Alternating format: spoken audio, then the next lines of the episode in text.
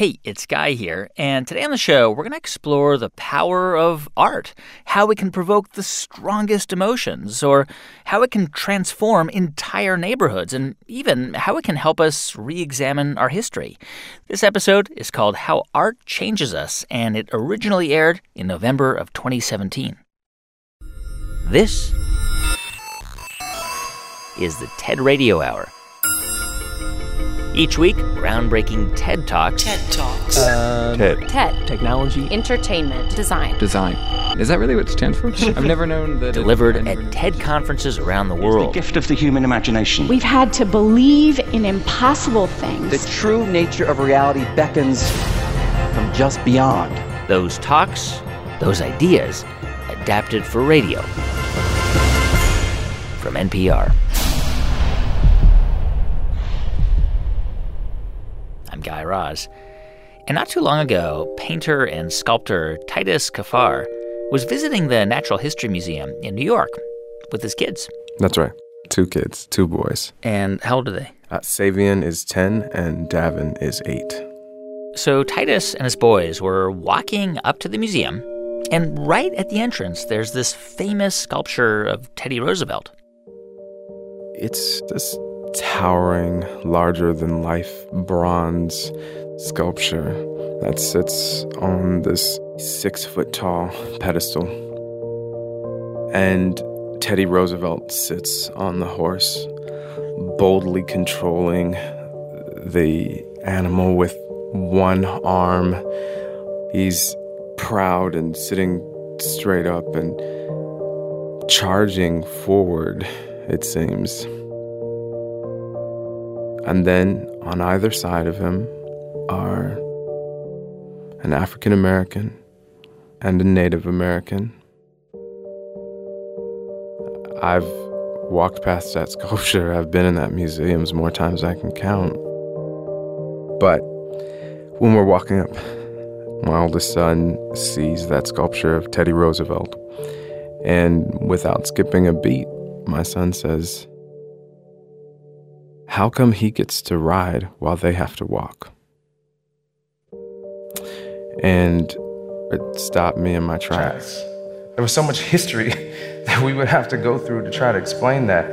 Titus Kaphar picks up the story from the TED stage. It's a question that I probably would have never really asked.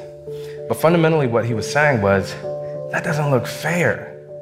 And why is this thing that's so not fair sitting outside of such an amazing institution? And his question got me wondering is there a way for us to amend our public sculptures? Not erase them, but is there a way to amend them?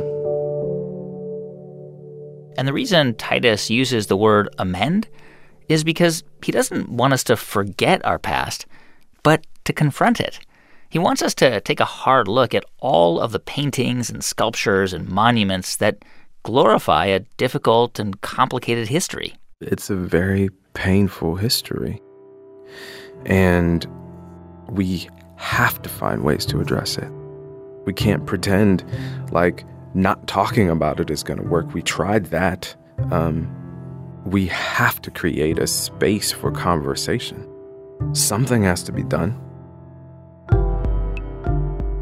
So, today on the show, ideas about how art has the power to evoke a feeling or shift consciousness, start a difficult conversation, even influence a debate about our past and present and future. As for Titus, he's been wrestling with these questions for years, ever since he was an art student back in the late 1990s.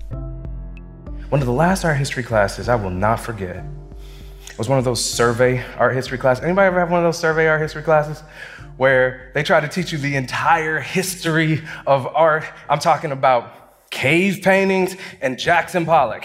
Like just crunched together all in the same. It doesn't really work, but they try anyway. Well, at the beginning of the semester, I looked at the book, and in this 400 page book was about a 14 page section that was on black people in painting. Now, this was a crammed in section that had representations of black people in painting and black people who painted. It, it was poorly curated. Let's, let's, let's just put it that way. Nonetheless, I was really excited about it because in all the other classes that I had, we didn't even have that conversation. So imagine my surprise on the day that we're supposed to go over that particular chapter, my professor announces, We're going to skip this chapter today because we do not have time to go through it. Whoa, I'm sorry. Hold on. Professor, professor, I'm sorry. This is a really important chapter to me. Are we going to go over it at any point?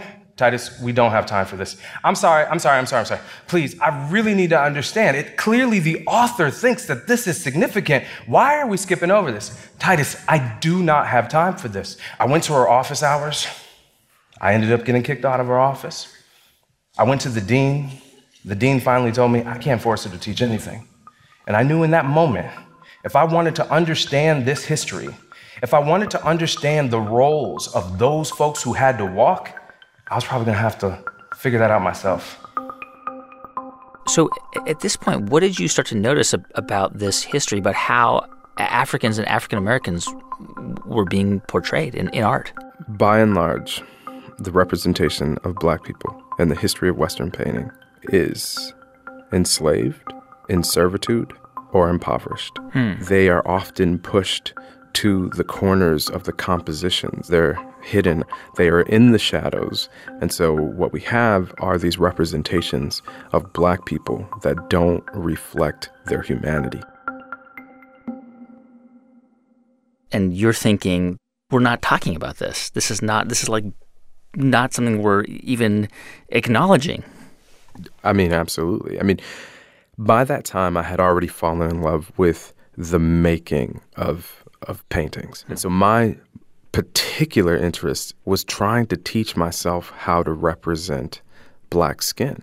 And when I see those paintings, these are the characters that I feel first. I, I know where they're hidden, I know how they're hidden. And, and so, in, in your art, the work you do, you, you sort of bring these characters out of hiding, right? Exactly. Sometimes there's an image that I will find in a history book, and I will remake that painting. And once I've represented, represented the original painting, then I attempt to insert a narrative that pulls uh, a hidden figure more to the foreground, more to the surface. Above you, right here on the slide, is a painting by Frans Hals. This is one of the kinds of images that was in that chapter. I taught myself how to paint by going to museums and looking at images like this. Can you, Titus, can you describe the Fr- Frans Hals painting, what it looks like? It's, it's a very prototypical European portrait of an aristocratic, very wealthy family. You have this expansive landscape in the background. You have a little dog off to the side. We see that the father figure in the painting is at the, the highest point in the composition. And then in the background, there's this little black child. I want to show you something. I made this. You'll see there are some slight differences in the painting. And I should mention uh, here, Titus, that what, what you're doing at this point in your talk is you're unveiling uh, on the stage your own recreation of that same Frans Hals painting. That's right. There's more written about dogs in art history than there are about this other character here. I can find out more about the lace that the woman is wearing in this painting than I can about this character here about his dreams, about his hopes, about what he wanted out of life. All this art history helped me to realize that painting is a visual language where everything in the painting is meaningful, is important, it's coded.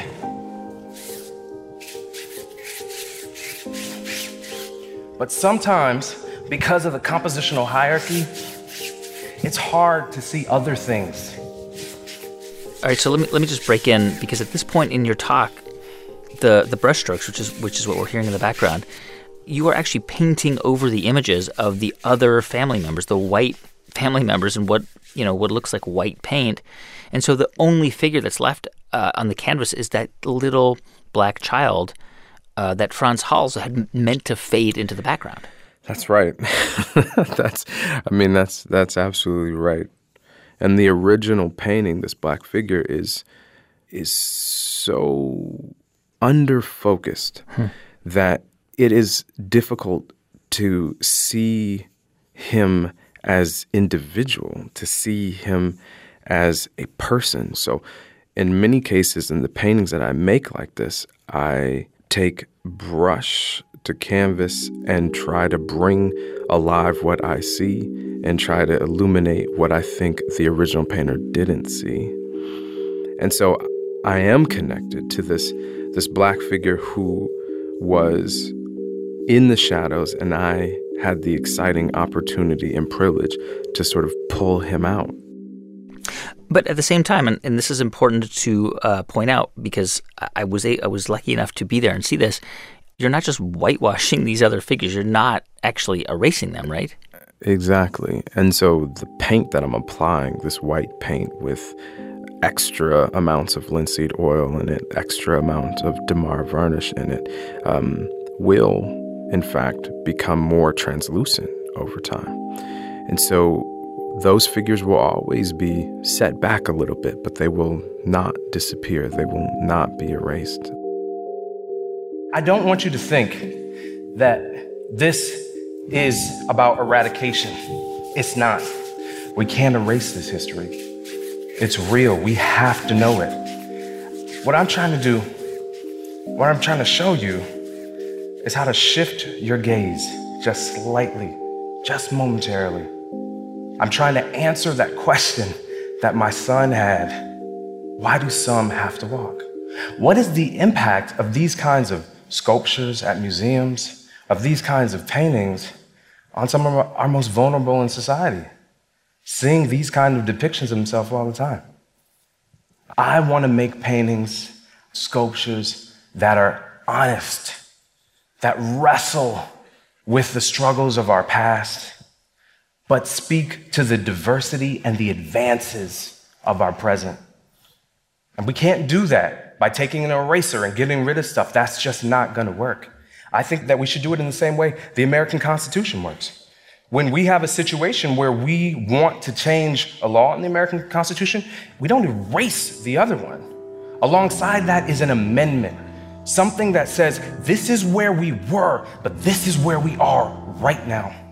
I figure if we can do that, then that will help us understand a little bit about where we're going. In a moment, Titus Kaphar on how we can amend our public sculptures and national monuments. I'm Guy Raz, and you're listening to the TED Radio Hour from NPR.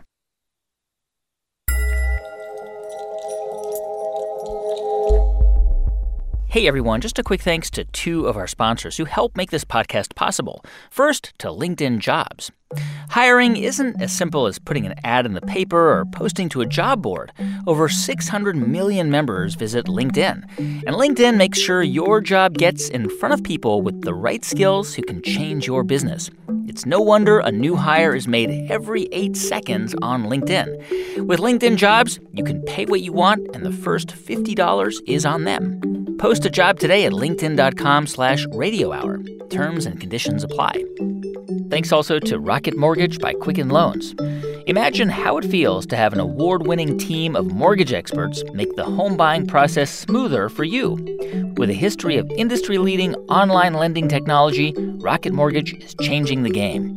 Visit rocketmortgage.com slash ideas. Jessica? Equal housing lender, licensed in all 50 states. NMLSconsumeraccess.org number 3030. Rocket Mortgage by Quicken Loans. Push button, get mortgage.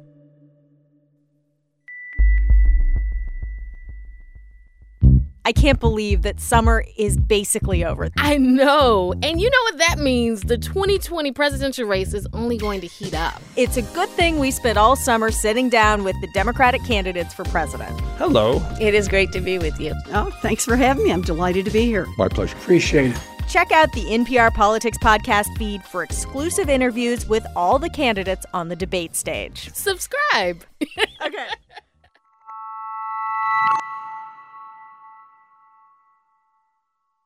It's the TED Radio Hour from NPR. I'm Guy Raz.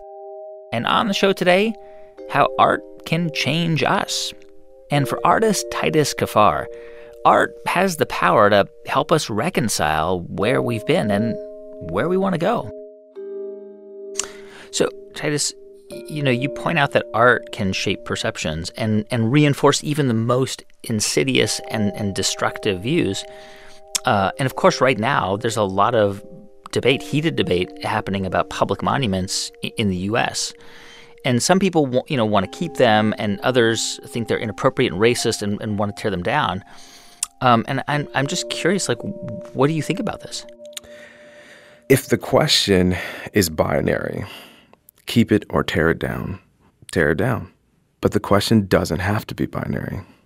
I think if we engage a new generation of contemporary artists to make new monuments that stand next to these old monuments and force those old monuments into a dialogue, I think we have an opportunity to create a new civic space around these monuments that can actually help us move towards the resolution of these years, these generations of racism that those old sculptures represent. Because, I mean, your in your artwork, you you deliberately aren't trying to erase history. I mean that that is the core of what you do. You know, you you change the name of the street, right? And it goes from whatever Klan's member's name it was, and then you put Martin Luther King Drive on there. I don't ever want it to be forgotten that someone got away with that, with using that name, hmm. this symbol of racism placard on our streets, placard on our squares, artwork, sculptures, monuments. I don't want us to forget that. We have to ask ourselves how did that happen? How was it that someone said, I want to make a monument to this Confederate soldier in this area, which is surrounded by people that this man fought to suppress? My concern is that can be an easy cop out. Yeah.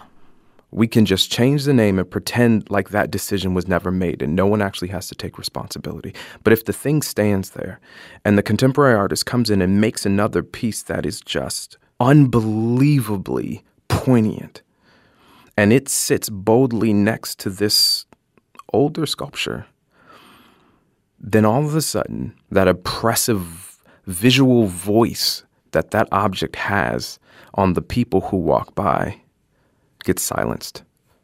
And it gets silenced without having to tear it down. I mean, do, do you really think that art has the power to move the dial, like like move the needle in a in a really significant way? I do. I do. I mean, I have this dream of this new WPA where we begin to put art in squares again and murals on walls and buildings and things. And in that, it would create a space for conversation. It's not going to solve the problem.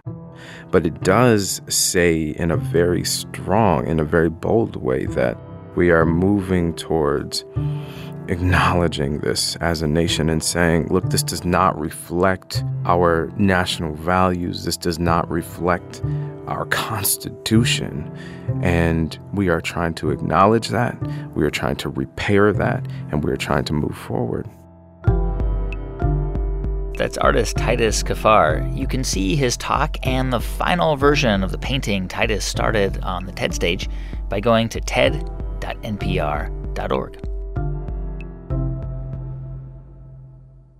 So, can you tell me about the, the, how the favela painting project started? Like, did you guys just go to Rio and you know to, to sort of check them out? No, it was actually different. Um, Jeroen he had won a competition to make a documentary for MTV. This is Dre Urhahn. And Dre, along with his friend and fellow artist Jeroen Koolhaas, who he just mentioned, made that documentary. It was about Brazilian hip hop music in the favelas of Rio. But their time in Brazil led to another art project, something completely different. I mean, when we were making the documentary and we were just spending a lot of time with the people, there was this constant return of this word image that people in society around the slums they had this certain image of what the favela was like and what the people from the favela were like. And we were also thinking, like, could we also make some sort of a statement? And a visual statement was the thing that came to mind immediately. Like, could we just make something that looks nice so that if people look at the place and they already know that they're going to dislike it, and all of a sudden they're confronted with something beautiful, and that would kind of change their minds. And so the idea they came up with was to create a giant mural spread across many, many buildings so that you would have to look at it from a distance to see the entire thing. And they decided to stay in Brazil and give it a shot. I think our roles change a lot when we travel. Like we sometimes we arrive somewhere as a documentary maker and we leave as a socially responsible painter. Here's Dre and Jeroen on the TED stage. We picked three houses in the center of the community we start here. We made a few designs and everybody liked this design of a boy flying a kite the best. So we started painting, and the first thing we did was to paint everything blue. And we thought that looked already pretty good. But they hated it. The people who lived there really hated it. They said, What did you do? You painted our house in exactly the same color as the police station. in a favela, that is not a good thing. Also, the same color as the prison cell. So we quickly went ahead and we painted the boy. But still, it wasn't good because the little kids started coming up to us and they said, You know, there's a boy flying a kite, but where's this kite? We said, It's, it's art. You know, you have to imagine the kite. and they said, No, no, no, we want to see the kite. So we quickly installed the kite way up high on the hill so that you could see the boy flying the kite and you could actually see a kite. So the local news started writing about it, which was great. And then even Guardian wrote about it. Notorious slum becomes open air gallery. I mean, the perception of favelas is that these are unwelcoming, dangerous, ugly places. And part of what you were trying to do was to to change that perception by actually sort of overlaying this beautiful piece of artwork over the favela. It was almost forcing people to think about it in a different way. Totally. It's totally an invitation to, to, to think about the people that live there in a different way. And um, I remember very well that um, the, the, participants in our project, I mean, we work with like big groups of people that are from the neighborhood. So it's not just us.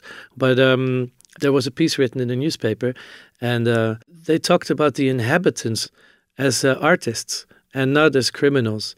And that was like a game changer for them. They said, look, they're writing about us as people. Hmm. I think that really got to us. And again, this wasn't really like a super predetermined plan. This is something that we stumbled upon. Like this happened. And then we thought, oh my God, if this happened in, on a small scale, let's build it out. Let's make it 10 times bigger and see if it happens again. So that's what Dre and Jeroen did. They went to another favela in Rio and started on another large scale art project. The second painting we made was actually not on a wall, but it was on a complete street. And we painted this giant river of like Japanese koi carp. It was quite insane. It's like the most unexpected thing. And then they moved on to another neighborhood. The Santa Marta project was uh, quite simple. At the end, it just looks like a very simple, happy explosion of colors. That's all I can uh, can describe it. That it goes over like 27 different houses. And as their art projects attracted more attention, they started to get requests from all over the world. Yeah, it's for the last 10 years, we've been just running around painting. So then we received an uh, unexpected phone call from the Philadelphia Mural Arts Program. And um, they had this question if this would actually work in North Philly, which is one of the poorest neighborhoods in the United States. So uh, we immediately said yes. The project took almost two years to complete, and we made individual designs for every single house on the avenue that we painted. And we made these designs together with the local store owners, the building owners, and um, a team of about a dozen young men and women. They were hired, and then they were trained as painters. And together, they transformed their own neighborhood, the whole street, into a giant patchwork of color. It's amazing when you see images of it from above, like a drone image, or from far away. I mean, I don't know what it looked like before, but you can imagine that it did have a pretty big impact on that neighborhood, on that community. Yeah, totally. And I'm, I'm I love to follow. Um, like my Instagram is mostly people from um, from the different projects where we worked and lived, and I'm following a lot of the people that live in Philadelphia, and it's great to see that um, the painting still has like a big impact on their images, like the pictures that they take or music videos that they make. There's uh, people that do dance shows in front of them or. Uh, clothing designers come out and do their fashion shows there and it just becomes like a thing like their neighborhood is the colorful neighborhood do you think that we sometimes when we we think about transforming neighborhoods or communities or doing big public projects we don't just consider something as simple as beauty right? Like beauty can really transform psychologically transform how people think about their own spaces and places. I think that there's two qualities. It's beauty and it's attention. If you do a, a two year project, you show two year worth of full time love and dedication to a neighborhood and its people. And it's something that people take very, very serious. Um, a good example was when we arrived, we, we put posters everywhere and we flyered and we had people going door to door asking the merchants to come together for a meeting. And it was only three people that came out. Like there's always these three people, right? And um, we did the same thing after the project was done, and we needed to change like the venue because it couldn't hold all the people. And everybody came together. And I mean, I'm not saying that it changed the world, but I mean, that shows something. Dre Urhahn, you can find out more about Dre and Jeroen's projects at their website, favelapainting.com. And you can watch their talk at TED.com.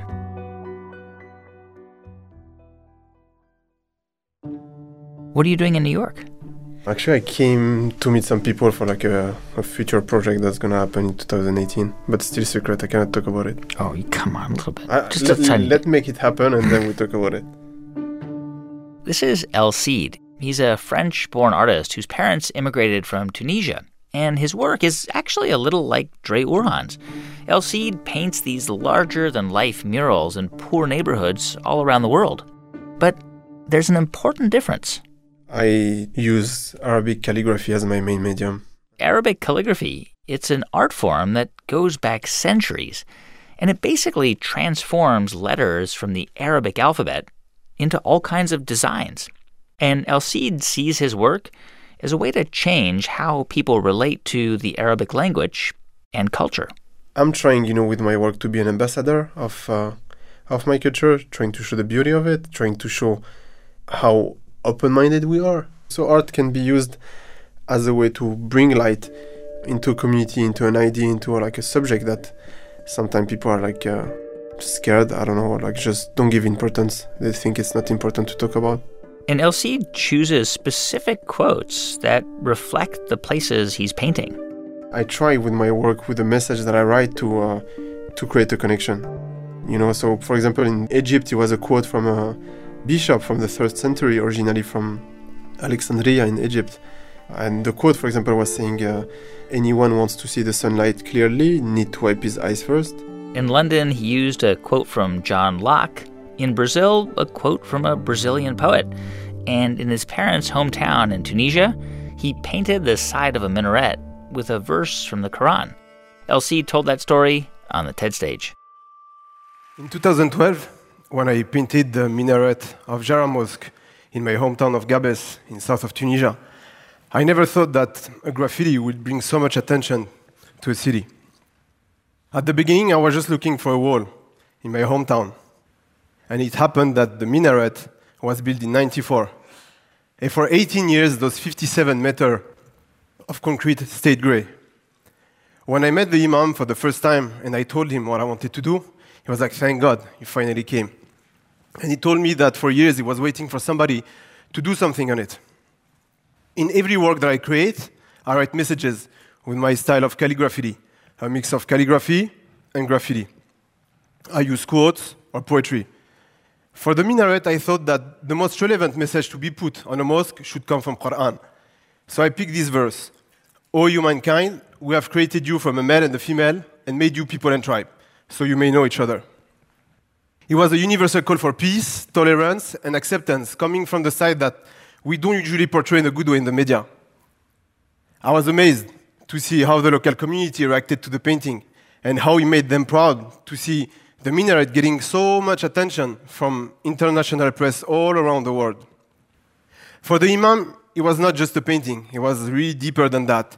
He hoped that this minaret would become a monument for the city and attract people to this forgotten place of Tunisia. The universality of the message, the political context of Tunisia at this time, and the fact that I was writing Quran in a graffiti way were not insignificant. It reunited the communities. Bringing people, culture, generation together through Arabic calligraphy is what I do. Writing messages is the essence of my artwork. You don't need to know the meaning to feel the peace. I think that Arabic script touches your soul before it reaches your eyes. There is a beauty in it that you don't need to translate. Arabic script speak to anyone, I believe, to you, to you, to you, to anybody. And then when you get the meaning, you feel connected to it. I always make sure to write messages that are relevant to the place where I'm painting, but messages that have a universal dimension so anybody around the world can connect to it. I, I imagine that uh, when people see one of your murals, like this this amazing uh, Arabic calligraphy on this huge minaret, I'm I mean I'm sure people are are first just struck by the size and the beauty of it, but but then they probably walk away, you know, thinking about the Arabic language differently, thinking about it as art. Yeah, yeah, definitely. I hope he will do this. If he can do more, it's even better. You know, me, I remember there was a we did a project in 2013 that, that was called Lost Walls, which was um, like a road trip all around Tunisia and uh, and going into places that has history, but people forgot about it. So I was like, let me go and dig into this history. Mm. So we went, and I remember there was this small wall in the city called Ksar Hadada. And I asked people sitting in a cafe who this wall belongs to, and the guy said, "It's mine. You can paint on it. Go ahead." And so I was painting. I was half done, I would say.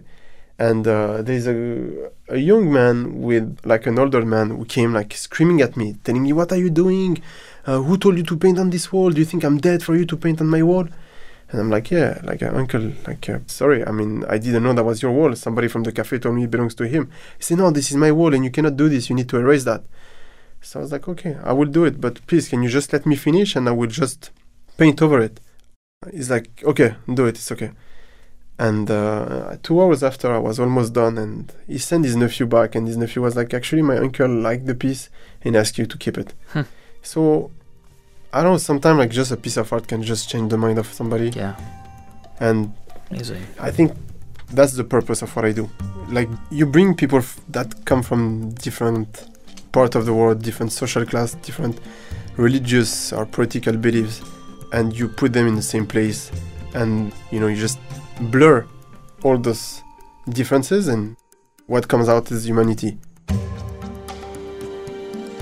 Artist eL Seed, you can hear his talk and see some of his amazing images at ted.npr.org.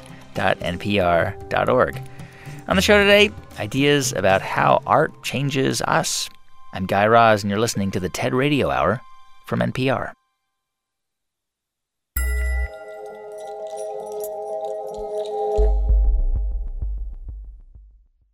Support for this podcast and the following message come from the Walton Family Foundation, where opportunity takes root. More information is available at waltonfamilyfoundation.org.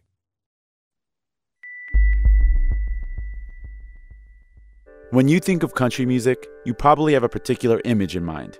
But as you can imagine, the history is way more complicated. This week on Throughline, we sit down with filmmaker Ken Burns to talk about his new documentary about the origins of country music. Throughline from NPR, the podcast where we go back in time to understand the present. It's the TED Radio Hour from NPR. I'm Guy Raz. And on the show today, ideas about the subtle power of art to transform the way each of us sees the world.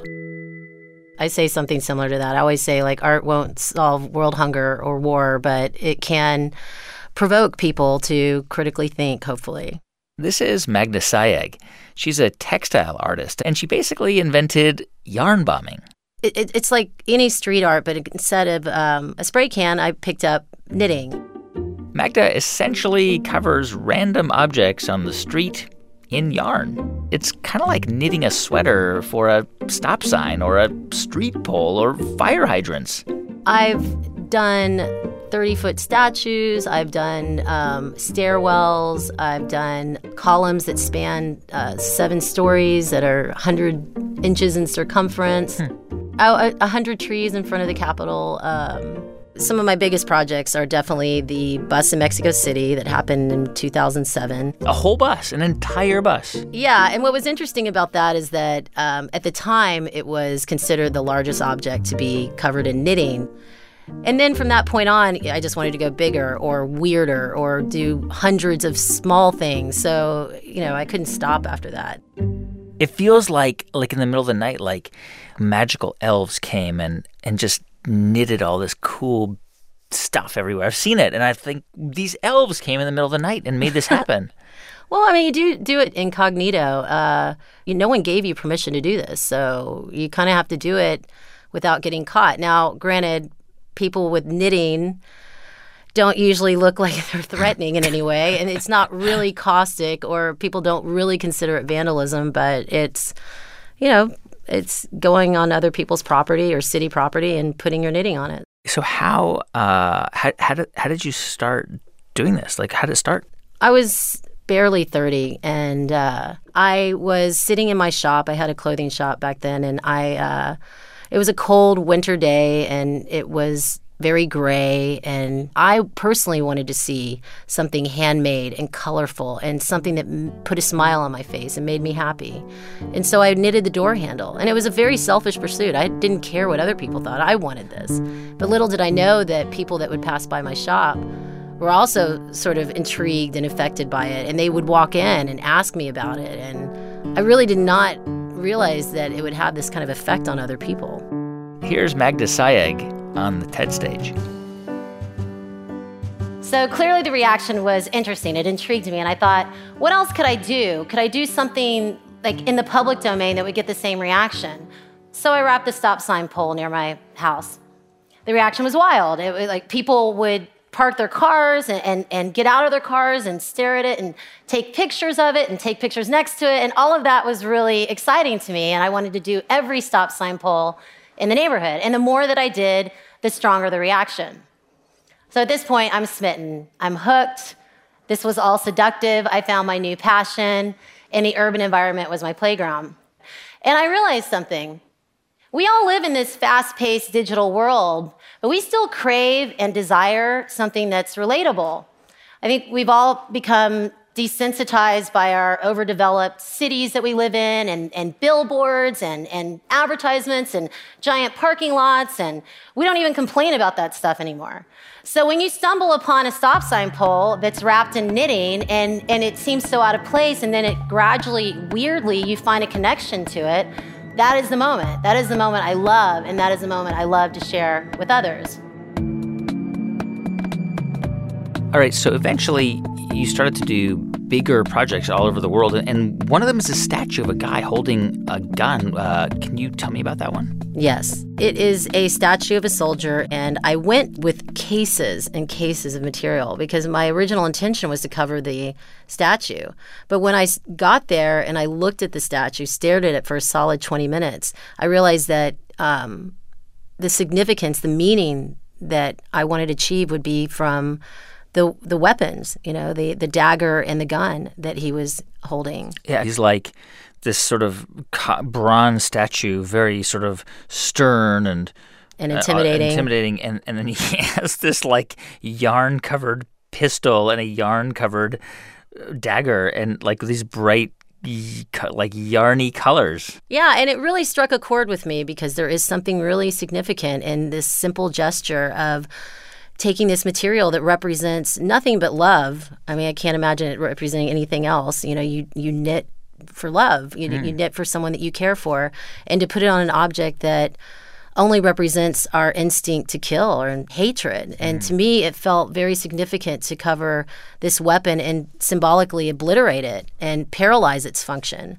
by covering it with love. And, and I mean, yarn bombing isn't isn't just yours anymore, right? I mean, people all over the world have picked this up. You, you people have covered tanks and the bull statue on Wall Street, and it's kind of like your work on that statue. I mean, it, has a pretty powerful message, right? Because it's, I mean, it's a lot different than covering a stop sign or, or, or a bike rack with yarn. Yeah, absolutely. I think that there's different meaning. Um, a lot of the times, art is you know a response or has a social agenda to it, and it's it's quite successful. Yeah, we see this craft as something that's functional, that's domestic. It, we see it as a woman woman's work, and we're taking it out of all of those different boxes and putting it in this other world and reshaping objects with it and um, re-identifying them and enhancing them and even shining a new light on them and i think that people are intrigued by that and if i can send a good message out then that makes me so happy as an artist you hope that you can stimulate conversation and, and help community and help connection happen and dialogue with each other. And that's what I believe art can do. That's textile artist Magda Sayeg. You can see her full talk and some of her work at TED.com. When can you remember a time when you played music for somebody and it, it had a profound change on, on what was going on around around them? It's hard for me to remember a time when I played music when it didn't have that effect on people because that's the given. I consider music to be a transformational experience. This is Benjamin Zander. I'm the conductor of the Boston Philharmonic and the Boston Philharmonic Youth Orchestra. Which, by the way, we're hearing right now with Benjamin conducting. So, when Benjamin Zander says music is transformational, he doesn't necessarily mean it can change the world, but that it has the power to change us from within. Mendelssohn said that music is a much more precise language than words. And when you think how easily we misunderstand words, and God knows there's enough evidence of that at this time. Yeah. But music speaks directly to the heart, it speaks through the molecules, and it's irresistible. Benjamin described the moment when he discovered this power as a conductor from the TED stage. Now, I had an amazing experience. I was 45 years old. I'd been conducting for 20 years, and I suddenly had a realization. The conductor of an orchestra doesn't make a sound. My picture appears on the front of the CD. But the conductor doesn't make a sound. He depends for his power on his ability to make other people powerful. It was totally life changing. People in my orchestra came up to me and said, Ben, what happened? That's what happened. I realized my job was to awaken possibility in other people. And of course, I wanted to know whether I was doing that. And you know how you find out? You look at their eyes. If their eyes are shining, you know you're doing it. If the eyes are not shining, you get to ask a question. And this is the question Who am I being that my player's eyes are not shining? And you know, I have a definition of success. For me, it's very simple. It's not about wealth and fame and power, it's about how many shining eyes I have around me. Walk me through your understanding of the physiological experience of, of music. What is it? Just what is it? What, what happens to us? Well, it's a fascinating thing. It's based in nature. Now we're talking about tonal music. Atonal music is another matter. It says something else. But in tonal music, if I go da da da da da da da, everybody feels in that last note a desire which is in that note to resolve itself to da.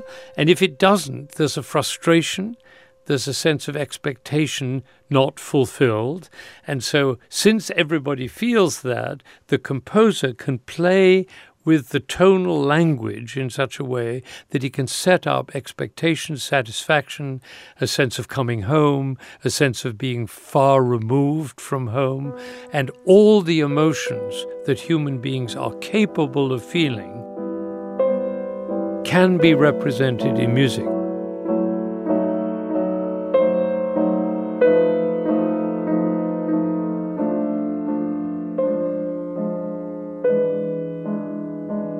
So music is emotive, right? It it draws you in and it can change the way you experience something. It's, so it's like why when you watch a movie, it can make you cry, right? But if you saw that same movie without the music, it wouldn't have the same effect. I mean, there, there's something emotive about music that pulls us in, that kind of preys on our emotions. And and I don't know why. Do you do you know why? Well, it, it, just think of it the other way. Can you imagine a movie without music? It's the music that generates the emotions, that releases the human experience. And it does it, of course, through the way that music works, which is it doesn't go through the brain, it goes through the molecules. Shifts the molecules, it gives you whatever feeling and of course, the great composers uh, of film music know how to do that, to turn it on as if they're turning a tap or dials on a machine. There is something about it that changes the experience of whether it's a movie you're watching or a moment you're experiencing. It, it can it can make it so much more profound. I mean, music it's like it's like it's like putting salt on a tomato you know, it it, it, it, it awakens it, and it and it. It's even better than it's that. It's even better than that. It's a terrible analogy. It's much better than that. It, it, it's but it just awakens things. It, it awakens the experience in a way that can actually lead to a consequential outcome. I yeah. mean, it, it, can make people do things and change things and, and build things. Yeah, no question about it. It's the great bringer together of music, and it's one thing to hear it in your earphones alone it's quite another thing to hear it in a concert hall with 2,000 other people who are all experiencing it together and whose reaction and spontaneous enthusiasm at the end is part of the experience. And on a tour, when you go from one town to another and you play for people, you have the sense that people come out of those concerts with a different feeling about life, with a different perspective, with a different sense of being. And that's why we do it.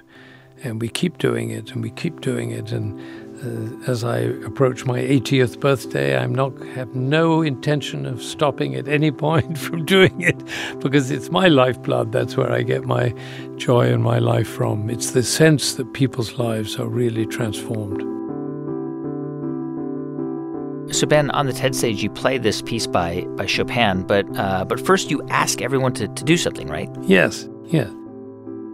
Would you think of somebody who you adore who's no longer there? A beloved grandmother, a lover, somebody in your life who you love with all your heart. Bring that person into your mind, and you'll hear everything that Chopin had to say.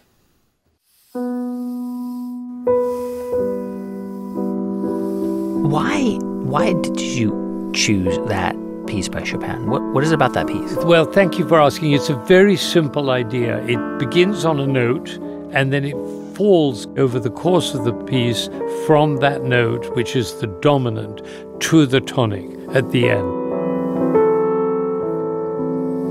And most pieces of music actually have that journey from away to home, from the dominant to the tonic. He does it in an extremely beautiful way, and it's emotionally amazingly satisfying. It's a masterpiece. And so, in a very few moments, with a short explanation, you can actually reach everybody. It's like a story, it's like an archetypal story. Exactly. Music is a story, it's an unfolding of a story and it opens the emotional pores to all of life's experience. And that's the purpose of transformation.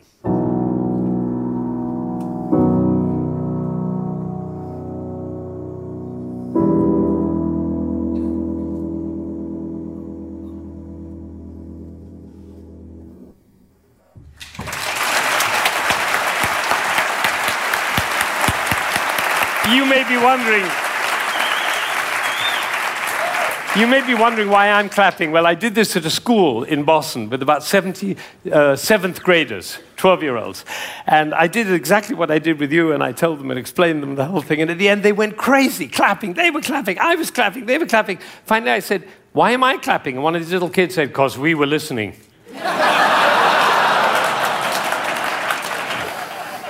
Tell you what happened to me. I was in Ireland during the Troubles 10 years ago, and I was working with some Catholic and Protestant kids uh, on conflict resolution.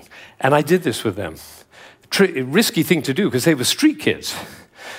And one of them came to me the next morning and he said, You know, I've never listened to classical music in my life, but when you played that shopping piece,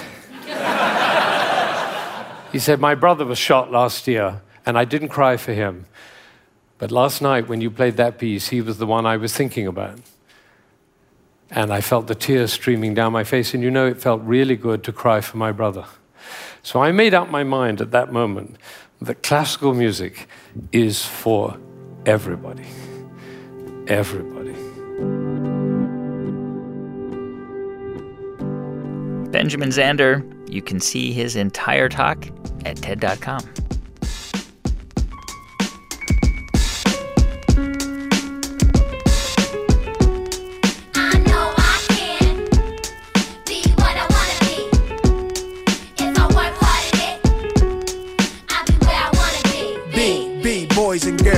listen up. You can be anything in the world, and God we trust. Hey, thanks for listening to the show this week. If you want to find out more about who was on it, go to ted.npr.org. And to see hundreds more TED Talks, check out TED.com or the TED app. Our production staff at NPR includes Jeff Rogers, Sanaz Meshkinpour, Janae West, Eva Grant, Rund Abdelfatah, Casey Herman, Rachel Faulkner, and Ramtin Arablouei, with help from Daniel Shukin. Our intern is Benjamin Klempe. NPR's head of programming is Anya Grundmann. Our partners at TED are Chris Anderson, Colin Helms, Anna Phelan, and Janet Lee. If you want to let us know what you think about the show, please go to Apple Podcasts and write a review. Also, you can write directly to us. That's TED Radio Hour at npr.org. And you can tweet us. It's at TED Radio Hour. I'm Guy Raz, and you've been listening to Ideas Worth Spreading right here on the TED Radio Hour from NPR.